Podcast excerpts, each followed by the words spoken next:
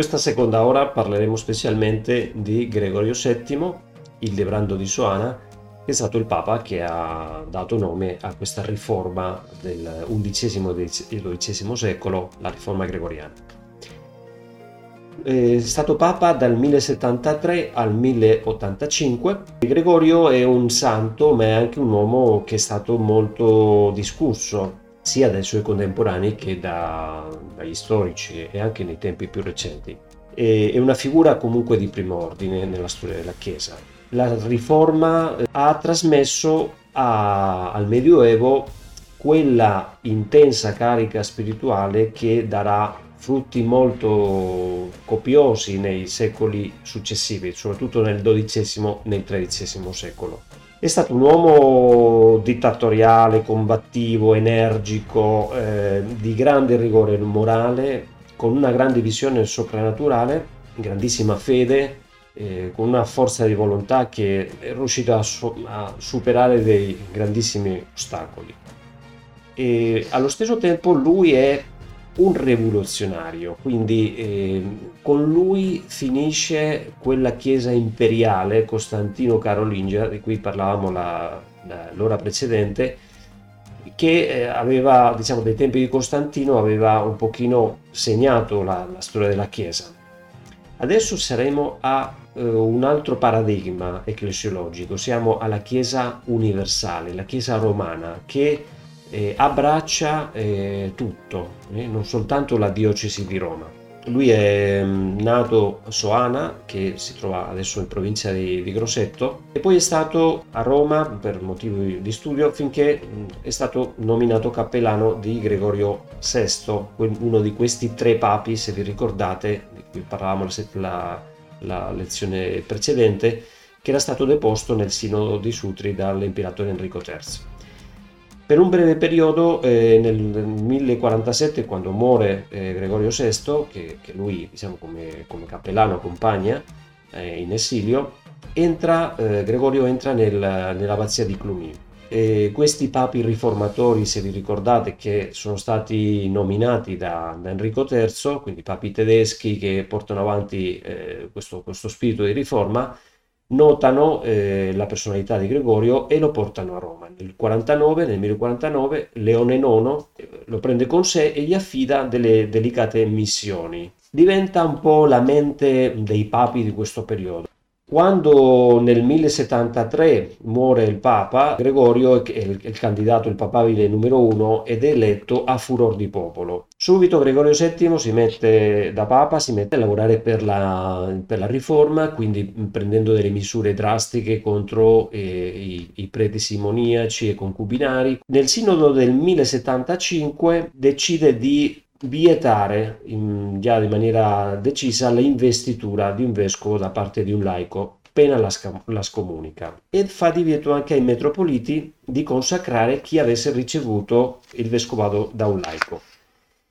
Si trattava di un gesto abbastanza rivoluzionario perché, eh, come spiega uno storico, Cantarella, eh, nessun ecclesiastico fino a Gregorio VII si era mai sognato di contestare la validità di questa pratica, l'investitura. Quindi c'erano state sì proteste, magari riserve, però nessuno aveva mai eh, pensato di, mh, di sopprimere questa, questo abuso perché era talmente radicato nella mentalità delle persone, nelle, nella vita della, della, società medievale che eh, l'idea di, di, vietare qualsiasi ingerenza ai laici era una cosa veramente impensabile. Era un gesto veramente rivoluzionario. Lui, Gregorio VII, fa una rivoluzione.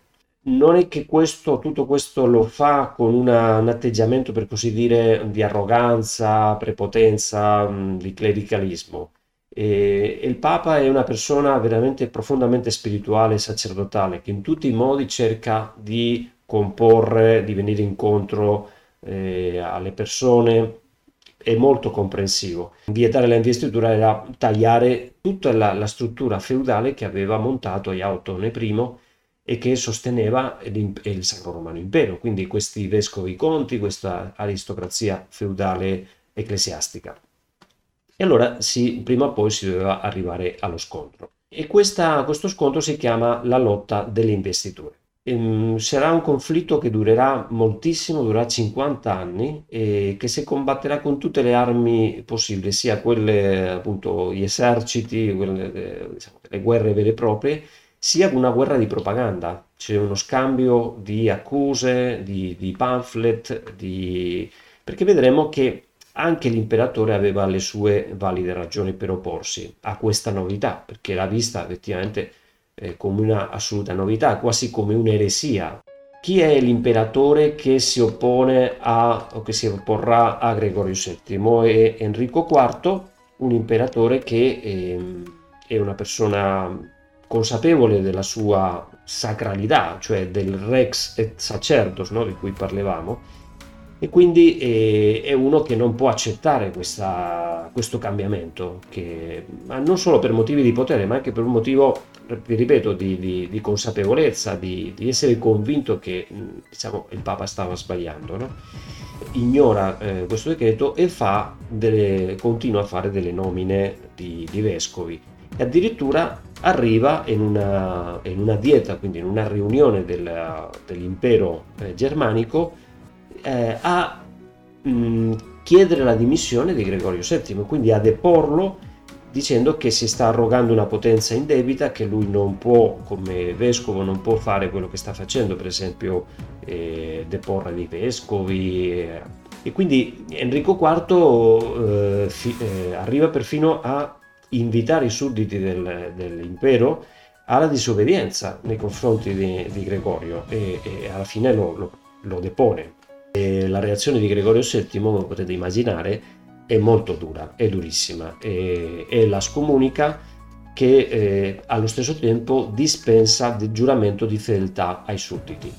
Questo è molto importante perché l'uomo medievale non si legava a una nazione, a un, a un determinato paese, e l'uomo medievale si lega alla persona, quindi tutta la società feudale e un rapporto di fedeltà da parte de, de, del suddito, del vassallo verso il signore, al signore feudale. Quindi eh, l'idea di eh, togliere, diciamo, dispensare dell'obbligo di fedeltà eh, rispetto a, al signore significa smontare tutto il sistema di potere. All'inizio Enrico non, non si prende molto sul serio questa scomunica, e però subito riceve questo, questa, questa, notizia che i principi stanno già cercando un altro candidato per Spagna. Il Papa stava viaggiando eh, in Germania per po- eh, fare in maniera solenne la deposizione dell'imperatore e assistere altro, alla nomina di un altro imperatore. No? E quindi Enrico parte di corsa, attraversa in pieno inverno eh, le Alpi e raggiunge Canossa con eh, la moglie e il figlioletto e si mette in atteggiamento di penitente fuori dal castello.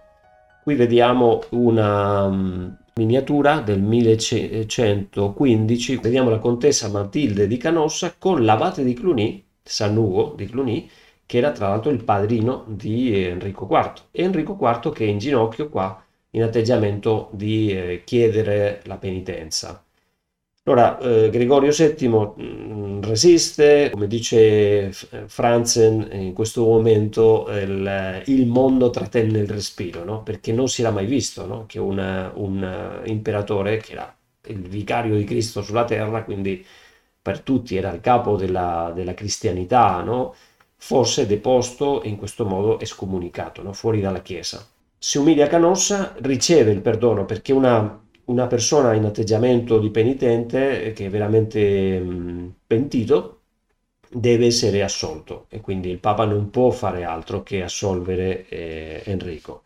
Ma Enrico ne approfitta di questo perdono per risolvere i problemi politici che aveva in Germania. Quindi torna eh, velocemente eh, in patria, e contrasta Rodolfo di Svevia che era già il candidato che, che, che, che era stato eletto dai, dai, principi tedeschi per succederlo e eh, riesce a, a, recuperare il potere e siccome diciamo, torna, torna a, essere, a sentirsi per così dire abbandonato, tradito da, dal Papa, nomina un antipapa, eh, Guiberto di Ravenna, che prende il nome di Clemente III.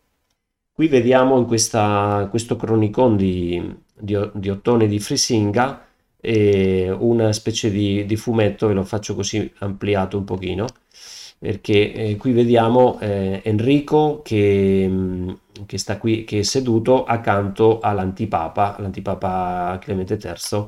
Vedete un po' eh, simpatico vedere come ha eh, sottolineato eh, così no? la, la, faccia da cattivo no? che ha questo, questo antipapa con questo signore qua che lo sta un po' come consigliando. No? Poi vediamo quello che succederà dopo, che ehm, eh, Enrico IV eh, scende in Italia con il suo esercito, conquista Roma e caccia via Gregorio. Per cui vediamo Gregorio che eh, esce fuori da una porta eh, con un soldato che lo, che lo spinge. Eh, qui sotto nella, in quest'altra vignetta vediamo eh, Gregorio con i suoi vescovi e poi alla fine Gregorio che muore nell'esilio, muore a Salerno. Quando comincia tutto questo processo di opporsi al, alla, al potere diciamo, di ingerenza de, dell'imperatore, il papato deve cercarsi un alleato per poter contrastare anche militarmente il, l'imperatore. E questo alleato eh, si trova eh, nei Normanni, eh, Roberto Guiscardo che è diventato il padrone praticamente del sud Italia e che ha eh, questi, questo esercito, questi normanni che sono veramente dei, dei, ottimi combattenti. Per cui chiama i normanni a liberarlo, ma i normanni arrivando a Roma fanno un disastro, eh, fanno uno dei peggiori sacchi.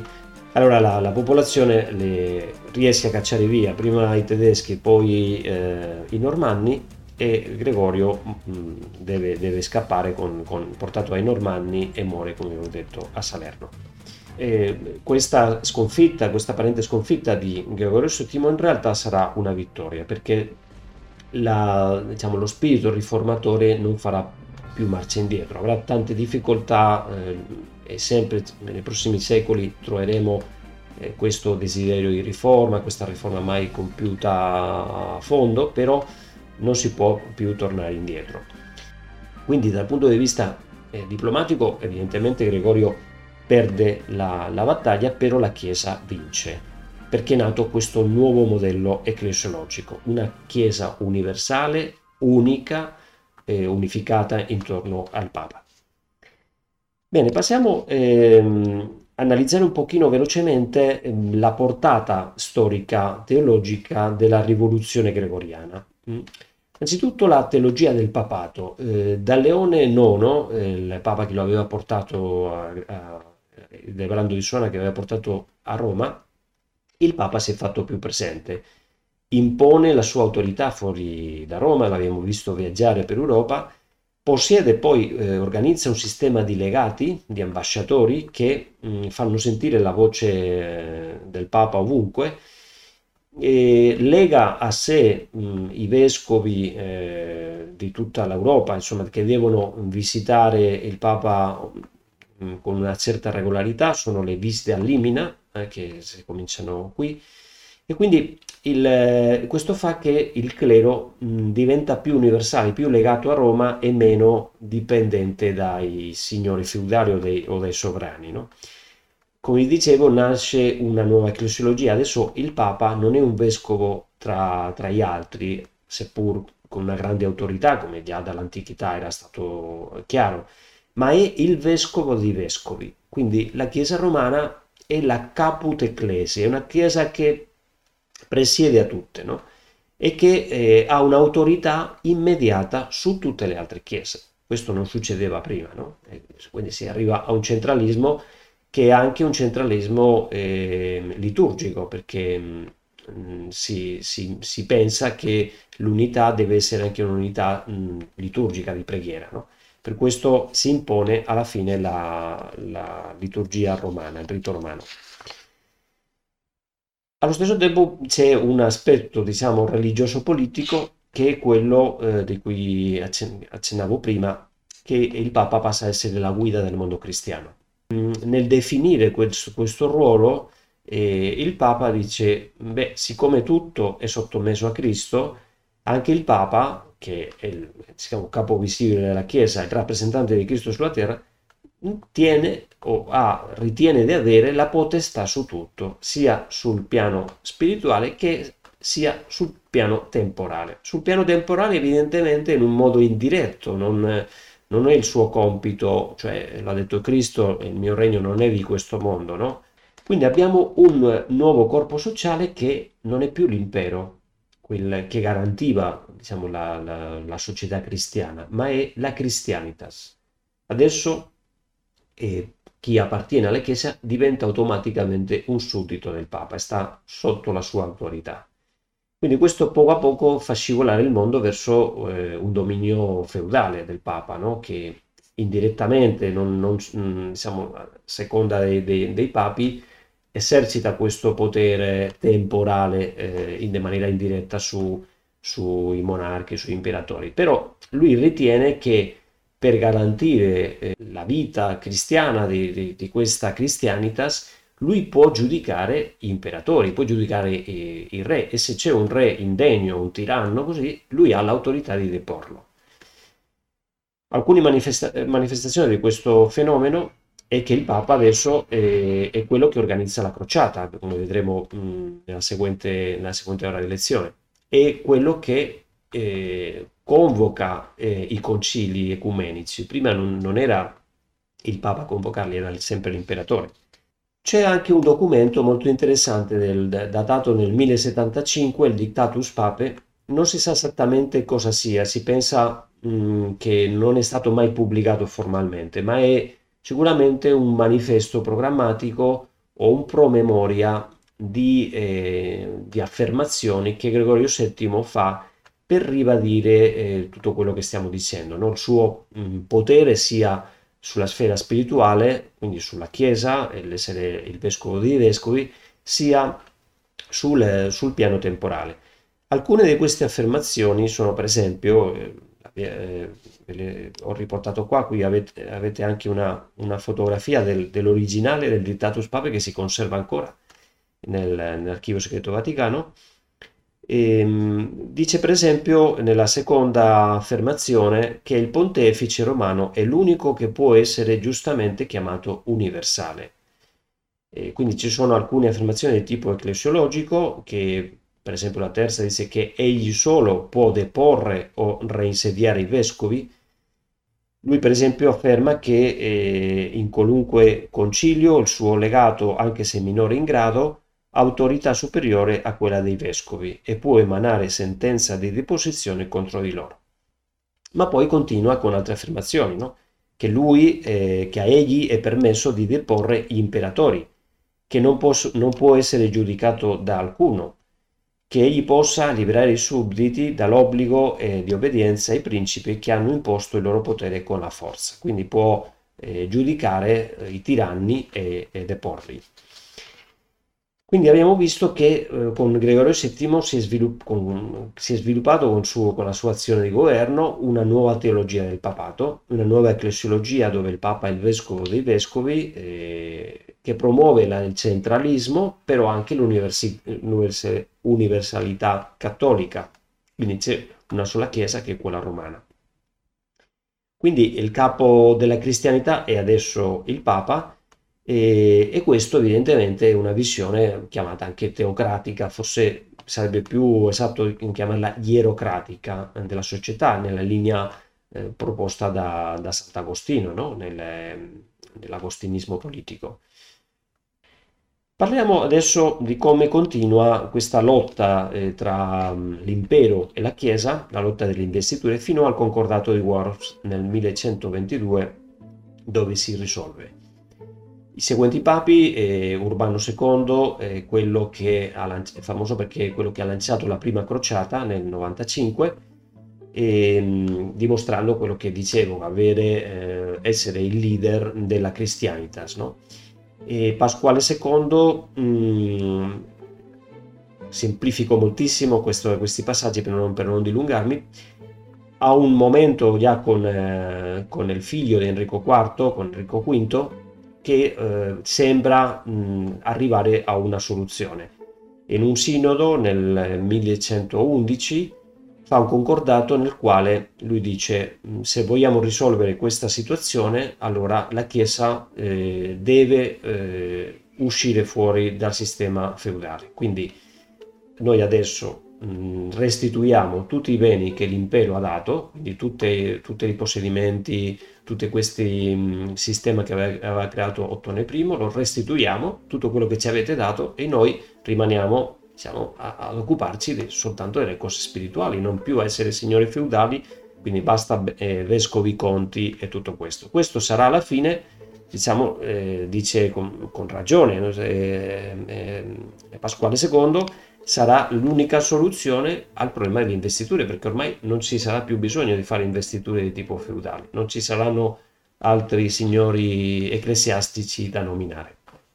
Quindi il, l'imperatore è d'accordo però appena si leggono questi, questo accordo nella, davanti a tutti i vescovi, tutti i vescovi tedeschi, potete immaginare, no? si, si, si, si gridano allo scandalo e, e si oppongono con, con, con violenza a tutta, a tutta, questa cosa. Allora, nella confusione, eh, Enrico IV, Enrico V, scusate, Ehm, finisce per, per, dire vabbè allora se, se strappiamo questo, questo, accordo allora torniamo indietro quindi adesso io chiedo di, di, ripristinare quello che era stato tolto a mio padre quindi il potere delle, de, dell'investitura e chiedo anche di essere coronato eh, imperatore allora, per fare questo sequestra il Papa, lo porta in un castello vicino a Roma, in Sabina, e lì riesce a storcere questa, questo privilegium, cioè a ripristinare quel famoso privilegio di Ottone, che per scherzo chiamava, lo chiamavano il pravilegium, il pravilegium da pravus perverso. No?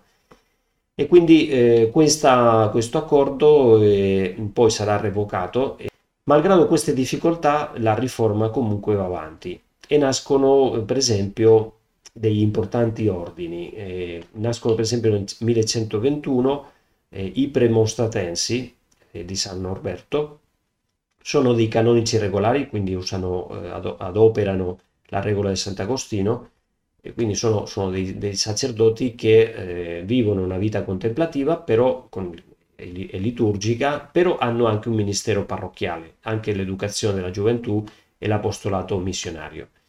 Nel 1098 eh, sono nati i cistercensi, che ancora diciamo, sono sviluppati poco, però che nel 1000, a partire della, dell'arrivo di San Bernardo di, Chiara, di Chiaravalle, cui parleremo in una successiva lezione, questo ordine sarà molto importante, sarà come l'erede di Cluny, avrà un, un, grande successo e porterà diciamo, una seconda ventata di, eh, di vita spirituale a, tutto, a tutta Europa.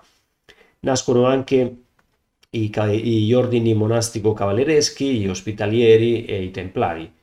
Quindi vediamo che i primi frutti della riforma gregoriana, di questo tornare alla, alla libertà, tornare alla vita religiosa sul serio, eh, crea un movimento di, di, di, ordini riformati che sarà eh, un increscendo continuo nei prossimi secoli. No?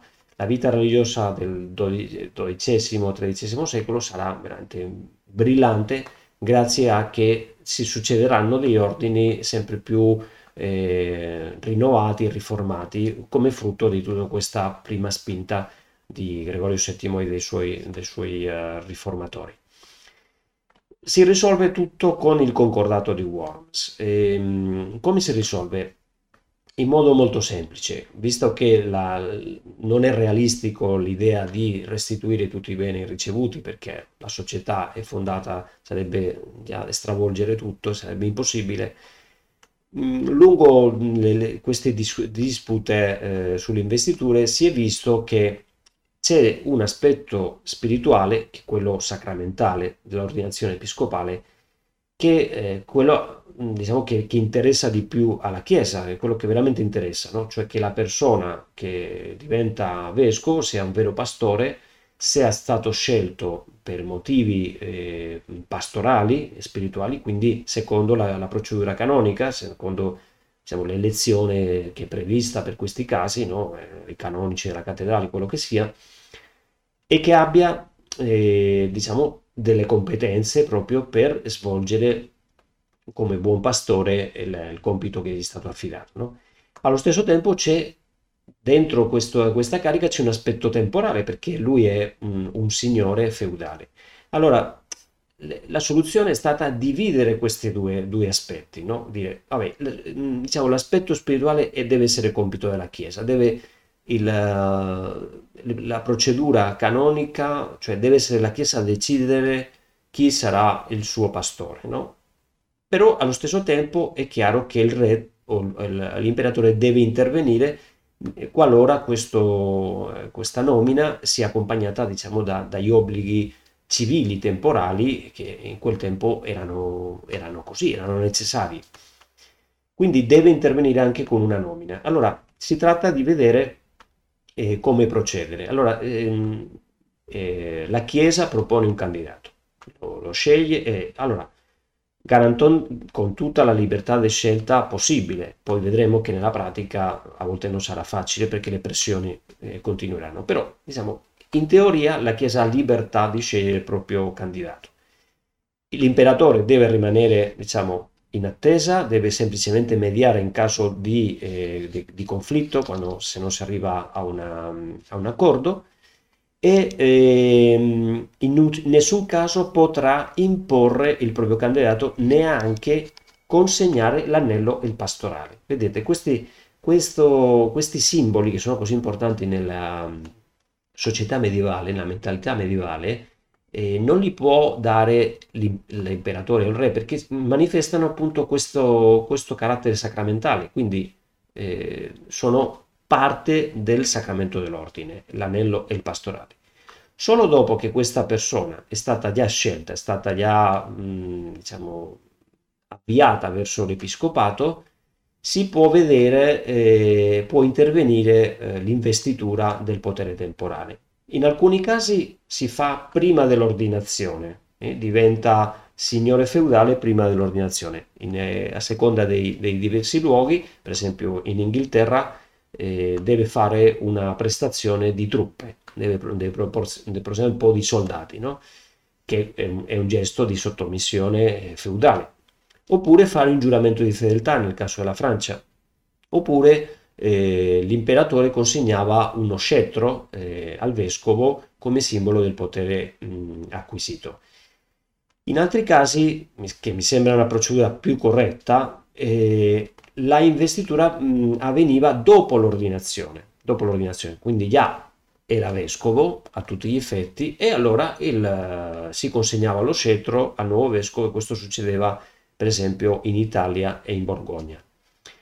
Quindi separando o prima dell'ordinazione o dopo l'ordinazione l'intervento del, del re o dell'imperatore, del signore feudale, si garantiva la prima parte, diciamo, l'indipendenza di giudizio nel, nel scegliere un, eh, il candidato. Questo, questo, questa visione si è eh, plasmata in questo concordato di Worms, eh, che mh, secondo molti uno dei, dei trattati internazionali più, più, importanti della storia. Quindi è un capolavoro di eh, compromesso tra mh, diciamo, forze che mh, per anni e anni si erano combattute e che mh, non sembrava possibile raggiungere una soluzione.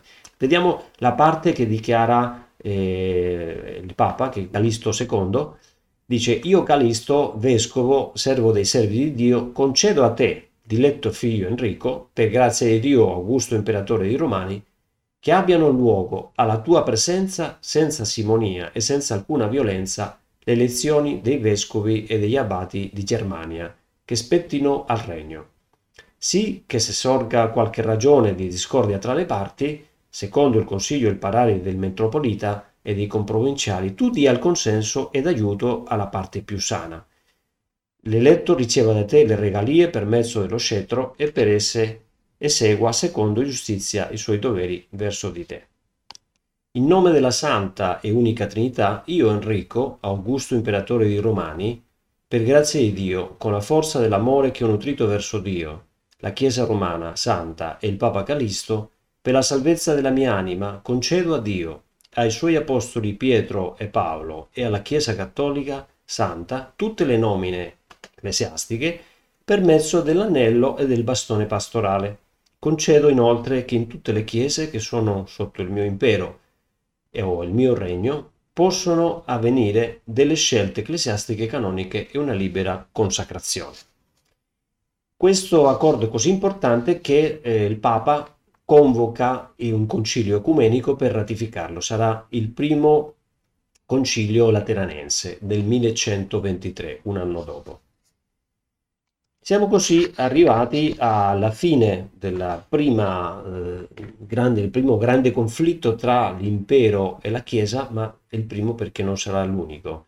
Purtroppo i eh, problemi non finiranno qui e nei secoli successivi diversi imperatori cercheranno di riprendersi questi eh, privilegi che avevano perso, per così dire. Avete visto eh, come, come, Enrico V, malgrado tutto, dice concedo, concedo a Dio, concedo alla Chiesa no? questi, questi, diritti, no?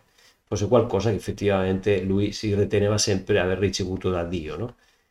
Per esempio, eh, i problemi continueranno con Federico I, il Barbarossa, e qualche, qualche decennio dopo, dal 1500, 1155 al 1185, c'è un grossissimo scontro dove lui cercherà a tutti i costi di riprendere, di recuperare l'aspetto sacro dell'impero. Infatti è stato lui a coniare l'espressione Sacrum Imperium, il Sacro Romano Impero.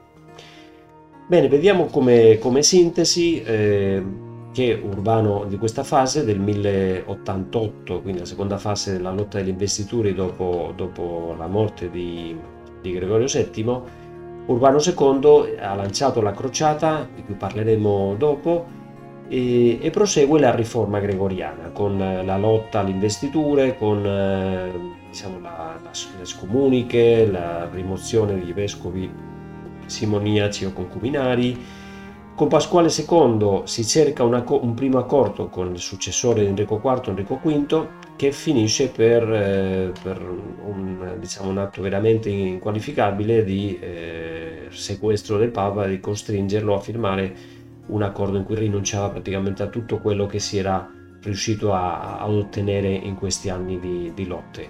Questo accordo è stato comunque stracciato, revocato e, e quindi va avanti eh, la riforma con la fondazione di nuovi ordini che sono diciamo il, il vero frutto di tutta questa, di questa aspra lotta, no? di questo desiderio di far tornare eh, la Chiesa a una situazione veramente di, di, di libertà e di, di, poter compiere la propria missione.